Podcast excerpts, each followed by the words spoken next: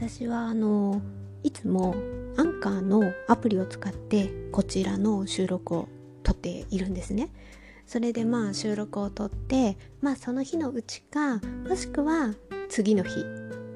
まあたまにちょっと2日後とかになることもあるんですけど、まあ、なるべくはその日のうちにあげようとは思ってるんですね。であのアンカーさんのアプリを見ますとえーとですね分析っていう項目があるんですよ。でねあのその中でまあまあこれはねどのアプリから聞かれてるかとかねそういうのがパーセンテージで出たりとかあと国ですね国ねどの国の人が聞いてるかとか年代とかもね出たりするんですよパーセンテージで。であのこうエピソードごとに何回再生されたかっていうのも出るんですね。でねこれがねあの何が言いたかったかっていうとねちょっとずつ増えてます。でもね でもねまあまあいいんですけどねあのねどんだけ増えてるかっていうのはね数名が十数名になったっていうくらいの増え方 細々とねこうねやってまあでもねこうやってねやっていけばねちょっとずつねまあいいんですけどね私がただただ勝手に喋ってるだけですからね 最近のね一番多いねあの配信の内容はねあれですよほぼ日手帳全ラインナップについて語った回ですね。あれは多分ほぼ日公開ではないかと。これは私の勝手な予想ですけれども。ね、あのなるべくちょっとね、なんだこんな内容かっていうことに、ね、ならないように、ざっくりと内容は、内容と、あとこの目安となる時間は振っておきますので、本当にあの、ね、あのお時間の お時間を取らせないように私も精一杯対応させていただきたいと思っております。で今日は大きくざっくり2つ話そうかなって思ってて。でまず1つはポッドキャストを続けてきて感じた変化。まあこの辺はちょっと具体的にねこんなエピソードがあったんですってことを交えながら話そうかなと思っていて。でもう一つはあの前回の収録でも、まあ、前回っていうか最近語ってますけどあの iPad の第9世代をちょっとねお迎えいたしましたのでその中でちょっとこれ覚えましたっていうことを話そうかなと思っております。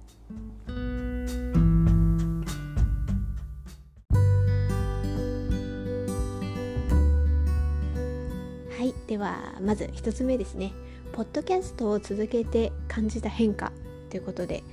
ポッドキャストですね、私これはですね、去年の10月からあの収録をあ収録っていうかポッドキャストですね。まあその前はねもっとね本当に詳しく言うとスタイフさんから始まってるんですよ。でねスタイフさんをやっていてで途中でアンカーさんまあポッドキャストですね。の方に移動してでその後はアンカーさんを経由してそのポッドキャストうんスタイフ両方同時同時にあのどっちにもね同じ内容をアップするってことをやってたんですけどまあそれがねなかなか私のねちょっとね作業工程が多くなってあこれはちょっと続けるのがしんどくなるって思ったのでまあこれはね悩んだんですけどやっぱどうしてもやっぱりいろんな場所から聞いていただきたいなっていうところをねこう限定したくないなっていう思った私のちょっと思いが強かったので今のところアンカーさんで撮ってポッドキャストで配信してるっていう流れで落ち着いてるんです。もうこのこの作業工程でもう私のなんかできる限界みたいな 感じ。でまあなのでちょっとねスタイフさんはあの途中までっていう感じに今してるんですよ。でそうやって何回何十回なんだろうな。もう何十回もこれあの数がねバッと見れたらいいんだけれどもね他の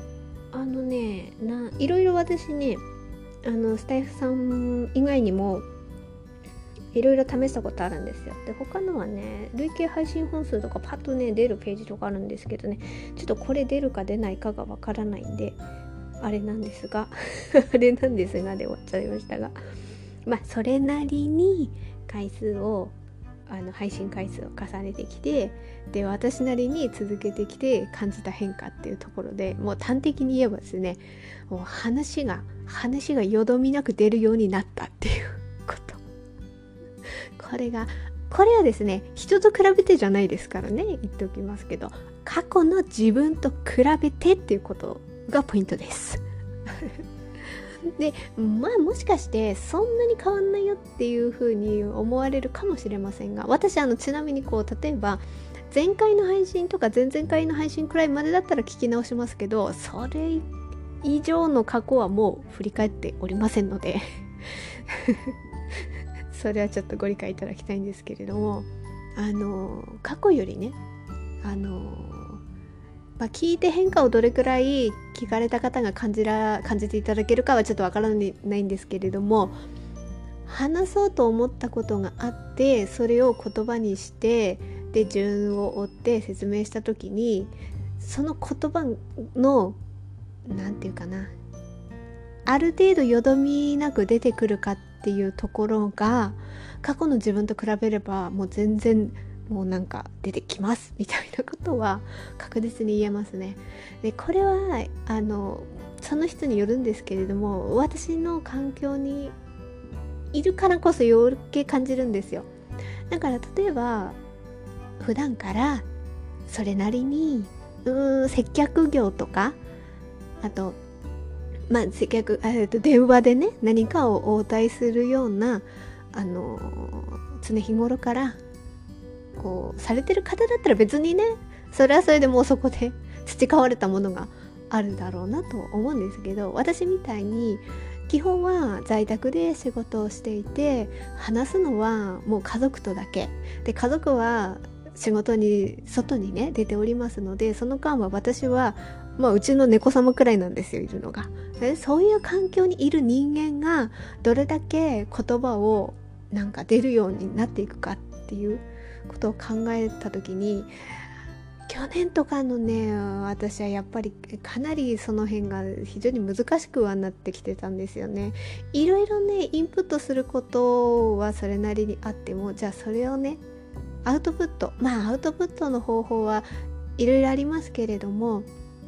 言葉でね自分の言葉でアウトプットするっていうところがやっぱこのポッドキャストだと非常にこうなんだろう入りやすいアプリはあるしあとは今私はマイクで話してますけどなくてもできますしね。なのでだからもう何て言うんですかねこうスマホがもう誰でもねある程度なんか浸透してる世の中だからこそこういうアウトプットの方法も出てきたんですよね。でまあ私はねもともと比較的言ってきましたけどあのうんラジオを聴くのが好きだったりするので、まあ、そういうところで、まあ、逆ですけどねポッドキャストって話すことなので逆だけれども何かこの音声配信の魅力っていうところは、まあ、昔からこう感じる部分はあったのでそういう意味で入りやすかったのかもしれないんですけれどもなのでもう前の自分よりはねでそれさっきねものすごく感じたんですよ。だからあこ今回ね話すね。内容にこれをちょっと加えようかなって思って今話してるんですけどどういうことかっていうとあんまりだから電話とかしないんですよ。よっぽど家族とかで用事ある時は話しますけどそれ以外ってなかなか機会がないので。でさっき私電話してたんですよ。あのねえーと、予防注射の予約。で私はもう2回接種してるんですね。なんですけれどもうちの家族が1回目接種は終わったんだけれども2回目の接種がまだできてなくて今予約が取れてないっていう状況なんですよ状況的には。でどうしてそういうことが起きたかと言いますともう1回目を予約すると自動的に3週間後っていうことで予約がそこで確定するわけでもうそれがちゃんと予約枠はあったんですよでもその予約の前日これ私の家族に起きたことなんですけどあのね家族のまあちょっと言える範囲でざっくり言えば家族の職場で事故があったんですねで事故があってちょっとお怪我をされた人がおりましてでそれにうちの家族は救急車に乗って付き添ったりとかそそういう立場だったんですよ。でそのまあある意味対応ですよね。で事故が起きてそれまずはねその方の安全確保っていうところでああの命に別状はないっていうことだったんでそれはそれでよかったんですけれども、まあ、それを最優先にやってでその後にやっぱなんでこういう事故が起きたのかっていうところのまあねあの警察の方が 多分入ってきたりとかちょっとその辺は私もねそこまでは詳しくはちょっと聞けてないんですけど今の段階では。あの入ってきたりとかあって、そういうことになりますとそんな次の日休みだからとか言ってる状況じゃなかったわけですよ。でそれがたまたま予防注射の前の日に起きたんですなので結局こちらにあそれもしかもあのね今住んでるとこの県外県外の場所で起きたことだったんですよだから、まあ、そのままその場にとどまらなくてはならないしねその予防注射のためにその時間だけパッとこう来れる距離でもなかったんですよまあそういう理由で2回目ができなくてでそういうことがあってだなのでもう本当の日は過ぎちゃってるんですよ2回目の。であのー、ちょっとねあの仕事で大変なので、まあ、私は比較的時間が取れますので予約をちょっとお願いされましてでこういう理由の予約ですのであのインターネットから予約取れたりとかありますけれどもちょっとこの予約はちょっとそれではダメだろうと思いまして電話で確認をしたりっていうのでこういうね事情をね話さなければならなかったわけですよ。あのただただ予約を取るんだったらねもうインターネットでこの日って予約したら1回目2回目って自動的になってはいじゃあこの日に行けばいいっていう感じで終わるかと思うんですけどこういう理由の2回目の予約ですのでなんでえいきなり2回目予約なの？みたいなところから話さなければならない？なのでまず私は本人ではないっていうところから 説明したりとか。そういうねある意味こうスタンダードな予約の人ではなかったのででそのね流れを説明するということで、まあね、家族以外の人とこう話をしてその時の話の流れが私のこの口から出たこの話の話し方がねあなんかすごいよどみなく出てるじゃんってあの話しながらすごい感じたわけですよ。でああのちょっと説明させていただきますとみたいな感じでその受付の人にねあの話をしててこれこれこういう理由でこういうことがありましてと。今ちょっとあの実はこれどう後から聞いたら聞こえるかちょっと私もわからないで話してるんですけれどもあの予防接種の話をしていた時にその収録を撮ってる最中に電話があって それで一回出てまたアンカーのアプリに戻ってきて収録のボタンを押してるので ちょっとどこまで喋ったか定かじゃないんですけどでもなんか2回目の予約あいけいけなくてで予約を取ろうとして話をしてる最中だったことは確かなんですよね。でまあちょっと今今の電話もね今今ちょうどかかってきた電話も関係してるんですよ。えーとなのでもう一回整理するとうちの家族は予防注射の予約をしていたが1回目は受けて2回目を受けようとしたらその前日に会社で事故がありその事故対応により2回目の接種が受けれずそして私がちょっと代わりに予防接種の予約を取ろうとしていたと。でその取っていってあ取ろこういう場合の取るあ予約枠だから電話でこの状況をこれこれこういう理由でここでキャンセルしたのでちょっと2回目の予約を取りたいんですっていうこの流れをね電話でこう説明する時にポッドキャストで散々いろいろ話をしてきたからこういうことを説明する時の言葉がなんか以前のそのポッドキャストする時の前の私よりよどみなく言葉が出るようになったと。まあそういうことを今日ちょうど肌で、まあ、実感したんですよね。実感したのであなんかこうこうポッドキャストを続けてなんかこういうあこういう変化が起きたみたいなことを話したくて収録を撮ってたんですよ。ででその収録を撮ってる最中に予防注射の担当の人から電話がかかってきたってことだったんですね。で、まあ、さっきそこまでは言ってなかったんですけれども電話で説明をして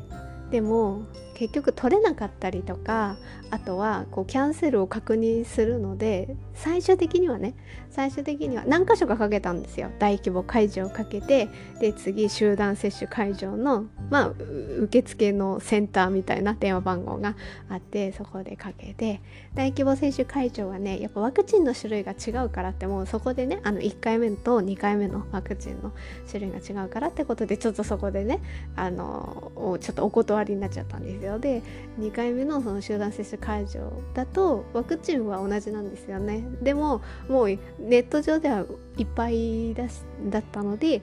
まあそれであのー、ちょっとまたね折り返しキャンセルがあるかを連絡しますっていうところでそこで話は終わってたんですよ。でその電話をした時にあ言葉が結構出るようになったなって感じたのでそのことをこのポッドキャストで話してたら その折り返しの電話が収録を撮ってる最中にかかってきたんですよ。それで私アンカーのアプリをあやばいやばいと思って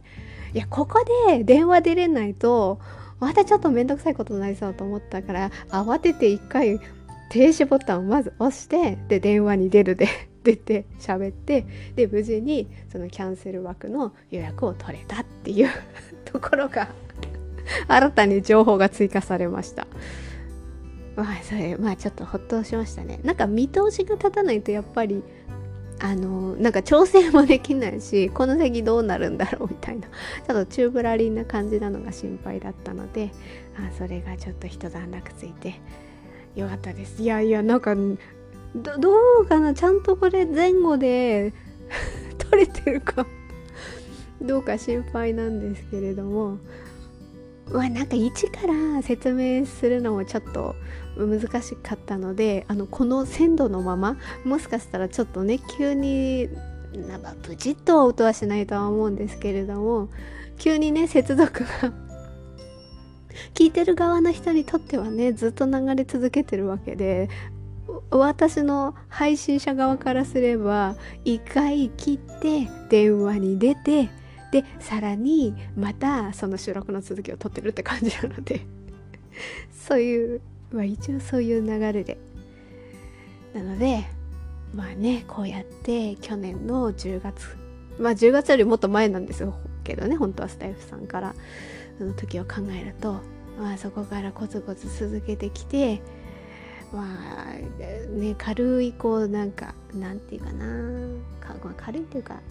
あまりね人と話せる環境にいない立場ながらなんかこうやって話がちょっとこうよどみなくそれは前の私よりはってことですね他の人とではなくて前の自分よりはよどみなく出るようになったっていうところがまあポッドキャポッドキャストを続けて感じたことでした。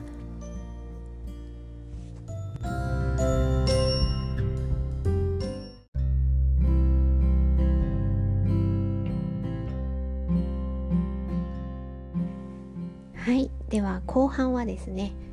iPad ですね。iPad のあの最近ちょっと覚えた機能について話したらいいなと思っております。であのまあこれをもうちょっと前置きというか 先にお伝えさせていただきますと前回も言いましたけど私は iPad の第9世代を最近お迎えしましたと。で私はもうスマホにえーと、スマホを持ち始めてから、まあ、多分10年10年？10年経ったかなぐらいな感じなんですけれどももうずっと Android ユーザーなので iPhone も持っていなかったしタブレットも持ってなかったんですよ。でこの今回お迎えしたあの iPad 第9世代がもう初めての、まあ、Apple 製品であり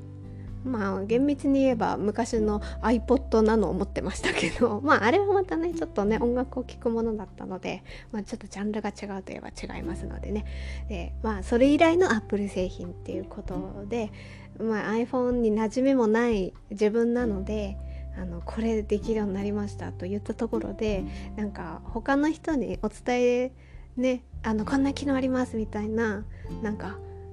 お教えしますみたいなスタンスでは喋っていないので、はい、あの全然初心者が初心者なりにあのコツコツ覚えていったことっていうところで話しておりますので、まあ、そのそのその段階の話だと思ってあの聞いていただければと思います。で今回はですねさっき設定してやっとできたんですよ。あの iPad のあんまこれ iPhone も多分あるかとは思うんですけどショートカット機能ですね。ショートカット機能っていうこと自体がやっぱりこう Android ユーザーには馴染みがない機能っていうかこれね純正のもので入ってるものとしては違うので要するにこうワンタップで他の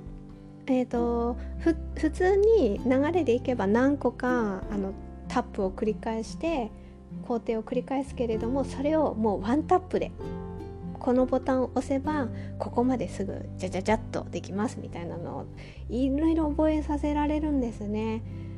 でそれをちょっとねちょっとここがねこれこうできたらいいのになって思うところの設定をやってみてちょっとやっとできるようになったんですよ。でまあじゃあ私が何をそのショートカット機能であの設定したかっていうのは2つ今日はお話しするとえっ、ー、とねカレンダーの新規登録ですね。もうこれはね比較的簡単にできたんですよね。カレンダーに新しく何か項目を例えば予定なり何かを追加したい時はまあ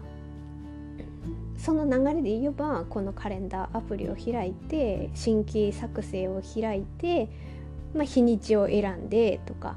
そういうふうにやっていく。だから少なくともアプリを開いて新規作成を押すとこまではねその画面開くまでやんなきゃいけないけれどもそれをえっ、ー、とねカレンダーっていう項目を作ってそれをタップすればもう新規作成の画面がジャッと出るっていうところまで 覚えさせました。それをあのえっ、ー、とですねホーム画面ですね。ウィジェットで追加することができるのでこのねウィジェットもねえっ、ー、とねそのショートカットだと1個だけ追加することもできるし、えー、と4つ4つをセットで追加することもできるしあとそれ以上も6つとか8つとかも確かあったかなと思うんですけれども。で私は最初そのさっき言ったカレンダーを1つのアイコンでやってたんですけれども今日ちょっとね2個3個ちょっと追加したのであの 4, 4つのセットのあのタイプのものでホーム画面に今ちょっと追加しております。であの新たにじゃあ今日そのカレンダーの入力以外にね何をやったかというとあれですよ私まあラジオなりポッドキャストなり聞くのが大好きっていうのはよく言ってるんですけれどもそれを聞く時に大体ですねえー、っと、まあ、よっぽど座ったままでいる時はイヤホンジャックあの私 Google Pixel 使ったんですけどこれにもイヤホンジャックあるしまあやろうと思えば iPad にもあるので座ったままだったらそれももちろんいいんですけど、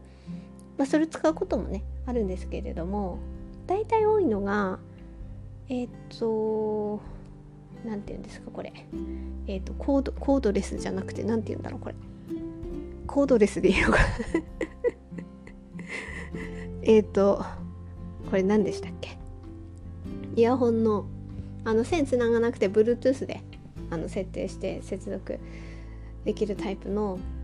ものを使ってるんですよ。あ違いますね。ワイヤレスですね。なんか言ってて違和感あると思って。ワイヤレスイヤホンですね。これが持っていてそれだとね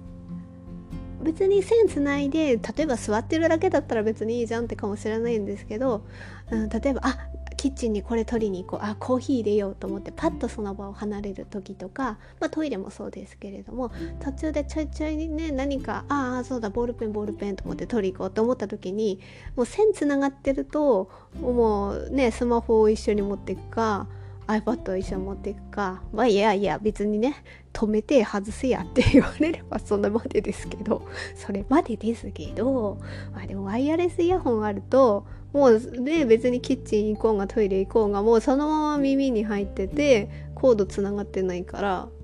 まあ楽っちゃ楽なんですよね。でそれを比較的こうよく使っているんですがそうするとあのうんどうなんですかね？そのデバイスによってはなんか切り替えとかパッパッパってできるようになるのか私はちょっとよくわからないんですけど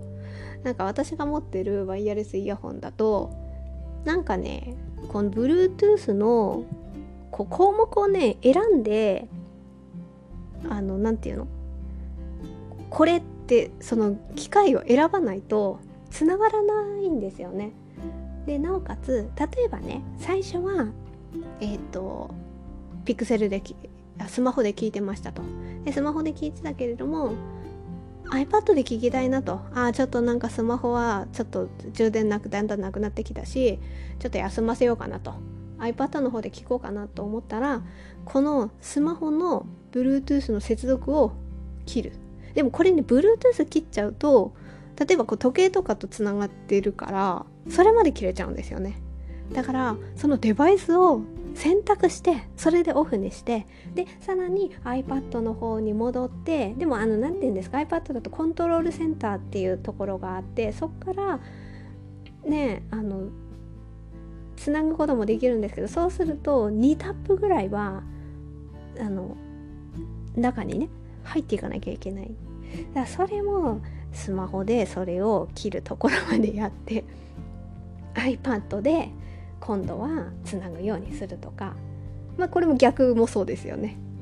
なんかそれがねすごいねいちいちその画面をね設定する機械をね選ぶところまで入っていくのがちょっと面倒くさいなって思ってたんですよ。でそれをワンタップでできないかなと思って。でこれ Android の方だと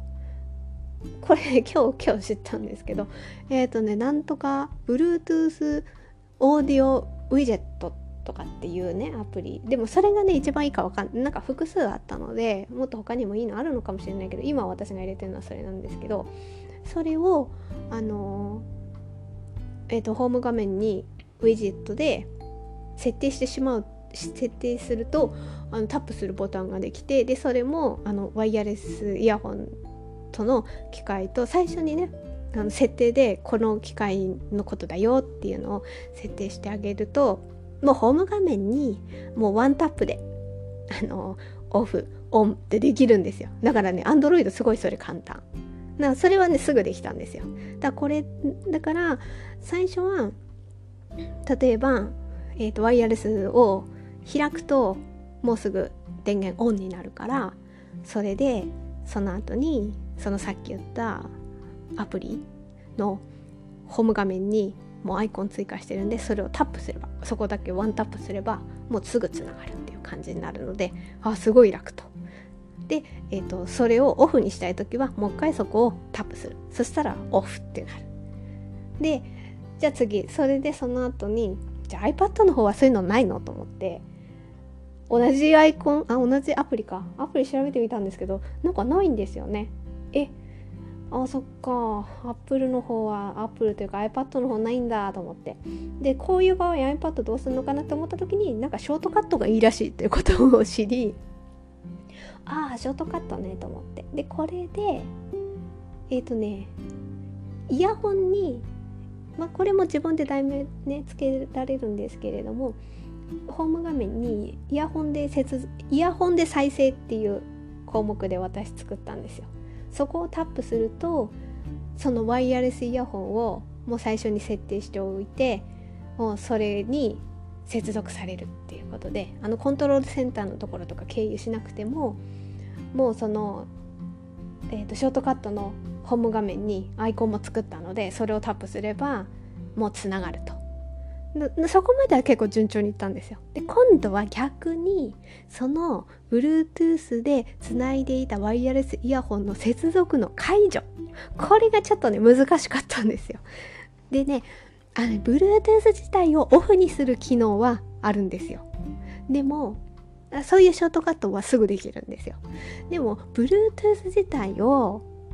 Bluetooth オフっていう項目で作ってそれで設定してしまうと今度は私あの折りたたみキーボードを最近手に入れたのでそれと接続をねしようと思った時にあそういえばさっき Bluetooth 切ってたんだよなってなっちゃうんですよ。だからピンポイントでやりたいのはワイヤレスイヤホンの接続を解除したいんですよ。Bluetooth 自体を解除したわけじゃないわけですよ。それその設定がちょっと大変だった。それあの他にいい方法あるんだったらああるのかもしれないです。あるんだったらあと後でそっちに乗り換えますけど今んとこ私見つけられなくて。で見つけたのがえっ、ー、とね接続解除じゃなくあ Bluetooth オフではなくて Bluetooth 自体はオフにしたくないから。これがねなかなかちょっとね道のりがね長かったんですよ。し調べるまでの。で今結論はイヤホン接続オフっていう私項目を作っていてそれはどういう風な設定をしたかというとえっ、ー、とねこのボタンをねタップすると Bluetooth がまずオフになります。そして1秒待機して自動的に Bluetooth オンになるっていう。その流れをこのワンタップに覚え覚える設定をしました。だから Bluetooth オフにすることによって一旦そのつないでいたワイヤレスがオフになる。でそれそれはそれで OK なんですよ。ワイヤレス自体としては。でその後にでもね Bluetooth 自体をオフにしちゃうとその後に他のデバイスと接続する時にまたオンにしなきゃいけないからもう Bluetooth はずっとオンにオンにしておきたいんですよ。だから1秒待機して自動的にその待機した後に Bluetooth オンになるようにしたんですよ。ね、これをねなんかね検索してなんで検索したのかな？iPad ショートカット接続か Bluetooth 接続解除とかなんかそんなのでね検索をしたらねどなたかのブログに当たりましてでその方がそうやってあの、設定を仕方をブログに書いてくださってましてですね。それをね参考にああなるほどあなるほどと思って。そう。だから Bluetooth 解除までのショートカットは結構比較的すぐ分かったんですけどいやでも Bluetooth 解除しちゃ困るんだよなっていうところでちょっと悩んでまして。ねいろいろだからショートカットもだいぶ奥が深いですねこの概念はちょっと Android とは違ったのででも私この Android のウィジェットの方がすごい楽だと思うんだけど それないのかな？だからなんだろう。なんか全裸が全部やっぱり iPad がいい iPad, iPad なり iPhone がいいってなんていうかな。全体を通してどっちがいいとはやっぱ言い切れないんですよね。なんかここに関しては iPad いいけどここに関しては、まあ、iPad っていうか iPhone まあ同じようなねデバイスなのであまあまあ大きさ全然違いますけどシステム的にはね同じですのでだからあまあまあアップルとしましょうそれはね。だからアップルとアンドロイドなんかトータルで見て絶対こっちがいいってちょっと言えないななんかこっちの機能は Android の方機能あ Android の方が好きだしこっちの機能は iPad、Apple の方が好きだしみたいななんかそういうのが両方あってでもなんかこうやってねせっかくこうやってお迎えする機会がありましたのでああなるほど Apple はこういう感じなんだとか Android はこういう感じなんだっていうところがよりこう2つ持つことによって分かったのが非常に私はなんか視野が広がったというかちょっと学ぶべきところがなんか広がってそれはすごい嬉しかったなっていうふうには思ってますね。そうですねあん今の今の感じでなんか例えば Android のここがいいっていうところだったら何かって言ったらもうホーム画面のカスタマイズがバチッとできるとこがいいですね。分いやいやいやいやアップルだってこのアプリ買えばできるよって多分あるね言われツッコミはあると思うんですよ。それはねいろいろ YouTube でなんかこのランチャーを買うとね、いくらで買うとこうできるよっていうのはあるんだけれどもなんか Android 別にそれなくてももうなんかカスタマイズがすごいね好きなようにできるんですよねあれがあの何ていうか特別にお金出してアプリ買わなくてもできるからで iPhone っていうかこっちも iPad もホーム画面にいろいろ置いて変えられますけどなんかね動くんですよ なんかもうちょっとバチッと安定して安定っていうか別に不安定ってことではないんだけれどもなんかねゆらゆらゆらしてすぐ位置がキュキュキュって変わっちゃったりとかするんですよね。アンドロイドはもうなんかここここはここみたいな感じでこうバチッとねすぐなるしやっぱホーム画面のカスタマイズ性の広さっていうのはあの特別なアプリ入れなくてもなんかできるなっていうところがあってその辺がね iPad は揺れるんですよ。このゆらゆら感がねいやもうちょっと落ち着いてって言いたくなっちゃう。そう多分これねあれするとどうかな。ね縦画面にした時のなかなかやっぱり縦と横でね配置のちょっと美しさが変わってしまったりとかはあるのでなんかね縦だったらこうここはこういう風にできる横だったらここはこうみたいな感じで細かく設定できればいいんですけどあのまあ初期初期からね。その辺がなんかアイドアンドロイドでは結構バチッとできてたなっていう私印象があったのでその辺がなかなかアップルさんの方は難しいなっていうふうには思いますね。でもねなんかアップルはアップルでもちろんねそのショートカットキーのこのカスタマイズ性の奥の深さにちょっと私はおおすごいなってだからなんかアップル系の YouTuber さんなんかはそれなりにこう話題は事書かないんじゃないかなっていうことをこういうふうに活用してます。このアプリがこうですとか。その辺の奥深さがあるからゆえに。あでもね奥深さって言ったらアンドロイドはアンドロイドでもあるでしょうしね。これはアップルには限らないのかもしれないですけど。うーん。まあそれぞれなんかいやこのこの言葉が適切かどうかちょっと悩ましいですけど信者が。信者とされるマインドがねありますからね。私はその辺はなんかちょっとフラフラしてますね。でもなんかアンドロイドだったらもう私はピクセルで、うん、ピクセルいいよっては思っているんですがでもこの辺もなんか他のアンドロイドの端末使ったらまたちょっと変わるかもしれないですけどなんかやっぱ Google との相性とかを考えるとそれはそれでいいなって思ったりもして。まあでもその後どうなんですかね。Google Pixel さんのいいところってうんあもちろん私は操作性もカメラ性能も大好きですけど Google フォトがなんだっけ？容量無制限的なところの対応もあるんだけれども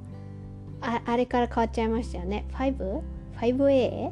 忘れちゃいましたけどそこの辺りからちょっと変わってきつつあるのでまあその辺もそれは永遠に続かないんだなっていうでもまあ私もそこまで入れるかっつったらそれもそれでねうんあの何て言うんですか？動画とか多く入れられる方なんかは多分そういうところをこういろいろこう考えなきゃいけないのかもしれないですけどね私は私でなんか楽しく使える範囲で使ってもまあまだ大丈夫かなみたいなあ とまあどっちしろ今はねあの 3A なので Pixel 3A はあの容量無制限対応してくれてるのでそういうことにね頭使わなくていいなっていうのはありますね。はいじゃあ今回はですねあのポッドキャストを続けて感じて感じた変化について。とあとは iPad のショートカット機能ですね。こちらの設定をちょっとね自分なりにこう覚えたことがありましたのでその辺のことを語ってみました。iPad についてはやっぱりまだちょっと私も触れて間もないので今ねなんか新鮮にいろんなものを吸収している時期っていうところはあるので私いつもこう大きく2つぐらい項目を